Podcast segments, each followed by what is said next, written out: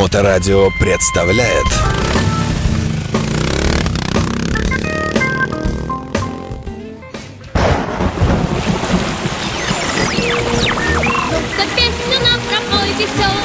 Ты его никак, только покажи, вот. прямо прямо Прямо несуйся сбоку, если коснусь. Если там аккуратно пройти, то Хроники путешествий. Алексей Марченко, побывавший э, на всех континентах нашей планеты Земля, член многочисленных географических обществ, аккуратненько так скажем, э, в эфирной студии. И сегодня мы э, поговорим на тему российскую, я так понимаю, националистическую. Это общение Алексеевича с другими расами. Да. Было дело? А, Да, опять это Буэнос Диос. Это, Да. это то, что я познал. Значит, э, я не был на Кубе, но с кубинцами знаком. Как это получилось? Э, Я поселился в общежитии э, Липта. И Это где такое? это потом я расскажу. Хорошо. Но место потрясающее. Балтийская 26. Ага.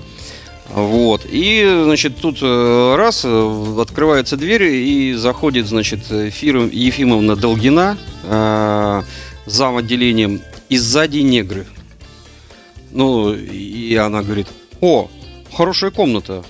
А обычно комнаты не очень, а я так из многодетной семьи э, привык там. И, в общем, у меня такой порядочек, там все, кроватки, там, э, окошечки, занавесочки, все отлично. И он такой, о, хорошая комната. Так, давайте, вот э, здесь сколько, на сколько мест? На три, вот давайте вот этих двоих, и дает мне два этих э, таких чумазых э, паренька. Один вот такой метра полтора ростом, э, по имени Иван Педро Дельгадо Бордос. Вот. И, значит, э, который меня научил э, петь песни на испанском. Я только одну выучил. И то это был «Ио ми вентано, бридиль соль, и сой соль, и каны кристеля Я сюда». знаю только партия О Муэрто. Вот это я Ну, знаю. короче, этот э, забавный такой парень, значит, он, так как все кубинцы занимались бокс- боксом, а, он был такой боксер. А Второй тоже э, э, парнишка был, э, второй был очень скромный и тихий, значит, а этот Иван такой был шебутной, значит, вот, к нему всегда приходили эти друзья э, и, и всех их и кубинской банды, значит, и он их, э, им показывал там приемы бокса. Вот, ну, такой тренер у них был. Вот, я ему спас жизнь, потому что когда он увидел первый снег, он взял такую большую тарелку и- из столовой и пытался ловить снежинки теплой тарелкой. Ага. Это было безуспешно, и он хотел высунуться в окно дальше, чтобы этот э, Поймать по- побольше. пожирнее Ага. снежинку поймать, а я его еле за ноги схватил. В общем, он мне должен до сих пор еще. Вот. э, И что, э, какие из нас познания, значит? Они научили меня ругаться ихним матом, я их научил ругаться э, нашим матом.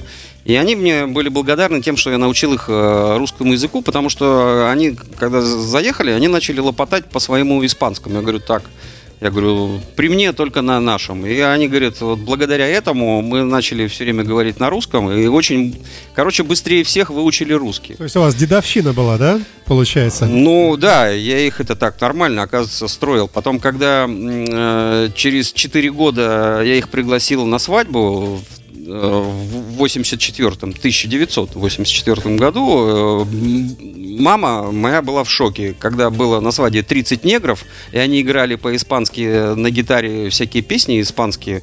Она э, говорит, куда это она попала, говорит, что это за свадьба вообще, что это у вас тут такое. Но а, я хочу сказать, очень э, не глупые, э, немного лентяи, хорошие парни, выпить вообще, ну, в общем, душ- душевные такие товарищи. А, я их научил кататься на льду. А, Значит, один, э, ну, который был поскромнее, значит, а, я говорю, так, смотри, разгоняешься, так едешь. Ну, он тоже разогнался Ага. и головой как шандарахнулся. На следующий опять день выходим э, э, с общежития, я говорю, ну что, понравилось кататься, хочешь еще? Он говорит, не, мне после вчерашнего еще голова болит. В общем, не получилось у меня научить их, научить их кататься э, на льду. То есть к зимним э, снежным развлечениям не адаптированы. Да, кстати, они очень сильно э, хвалили Россию. Говорит, представляете, у нас каждый день плюс 30, 40, 50, там, я не знаю сколько, влажность там сколько-то процентов, и все время солнце, и все время э, жара. И ты, говорит, как одел э, в детстве шорты с футболкой, так и дос- так тебе в ней и похоронят, потому что нет смысла это все что-то менять. То есть вот эти Шлепанцы. свитер, шуба. Да, вот это все ничего не это надо. всё И не когда я начал объяснять, что надо выйти на шапку купить, штаны там потеплее, подштаники какие-нибудь там, они вешались и говорят, блин, как у вас весело. Вы, говорит, зимой одеваетесь, у вас то снег идет, потом этот, говорит, теплое лето, потом, говорит, мокрое лето, потом холодное это что-то, потом опять, говорит, у вас четыре раза все там, листья, говорит, падают, листья, у нас ничего не падает, говорит, все время пальмы одного и того же цвета, говорит, ужас, говорит, знаете, как у нас тяжело, никогда не приезжай к нам жить, я до сих пор к ним не езжу.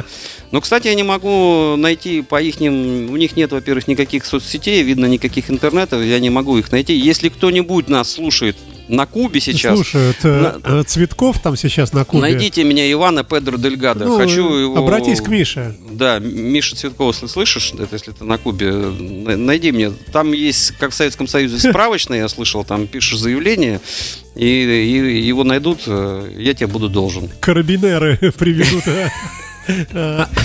Мишке большой привет. Действительно, я видел фотографию, он мне прислал тут с Кубы. Они там с э, госпожой Ермаковой вместе э, отдыхают. Ну, там, или по делам, я не знаю. Но в любом случае, в теплых краях.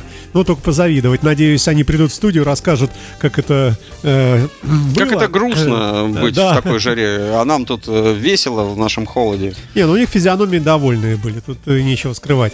А, итак, так что, на этом и закончилось свое знакомство с темной ну, расой? Да, у нас есть пару минут, Есть, есть, да.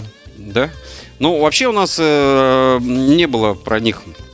Э, Я хотел рассказать про вот эту вот штучку, она немножко техническая, это э, как бы вот про вот эту вот штуку вот. Вот если видите, знаете, что это такое? Не знаете? Ну, Подержи еще раз, вот сейчас я камеру переключил. Так, вот правильно держишь. Это какая-то штучка, какая-то маленькая ну что трубочка такое? пластиковая, да? Что это такое? Да, это такая маленькая трубочка пластика, внутри свинец. А, и э, вот эта штука э, придумана для того, чтобы а, соединять провода. Вот, чуд- чудная вещь.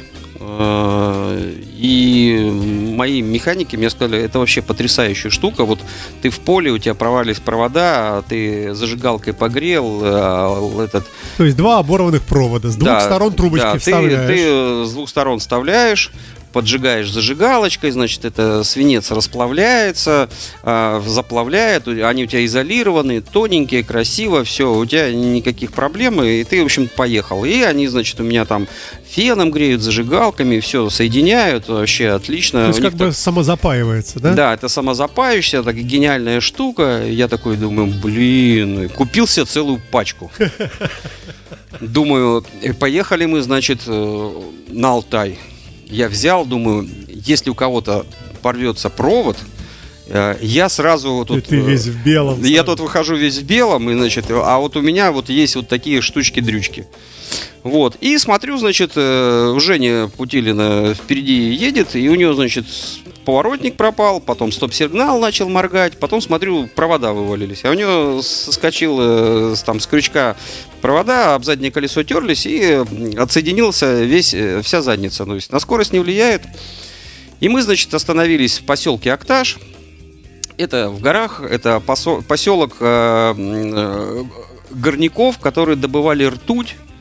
В общем, открыли ее в 1842 году, эту ртуть, а активно начали пользоваться ей в 1942.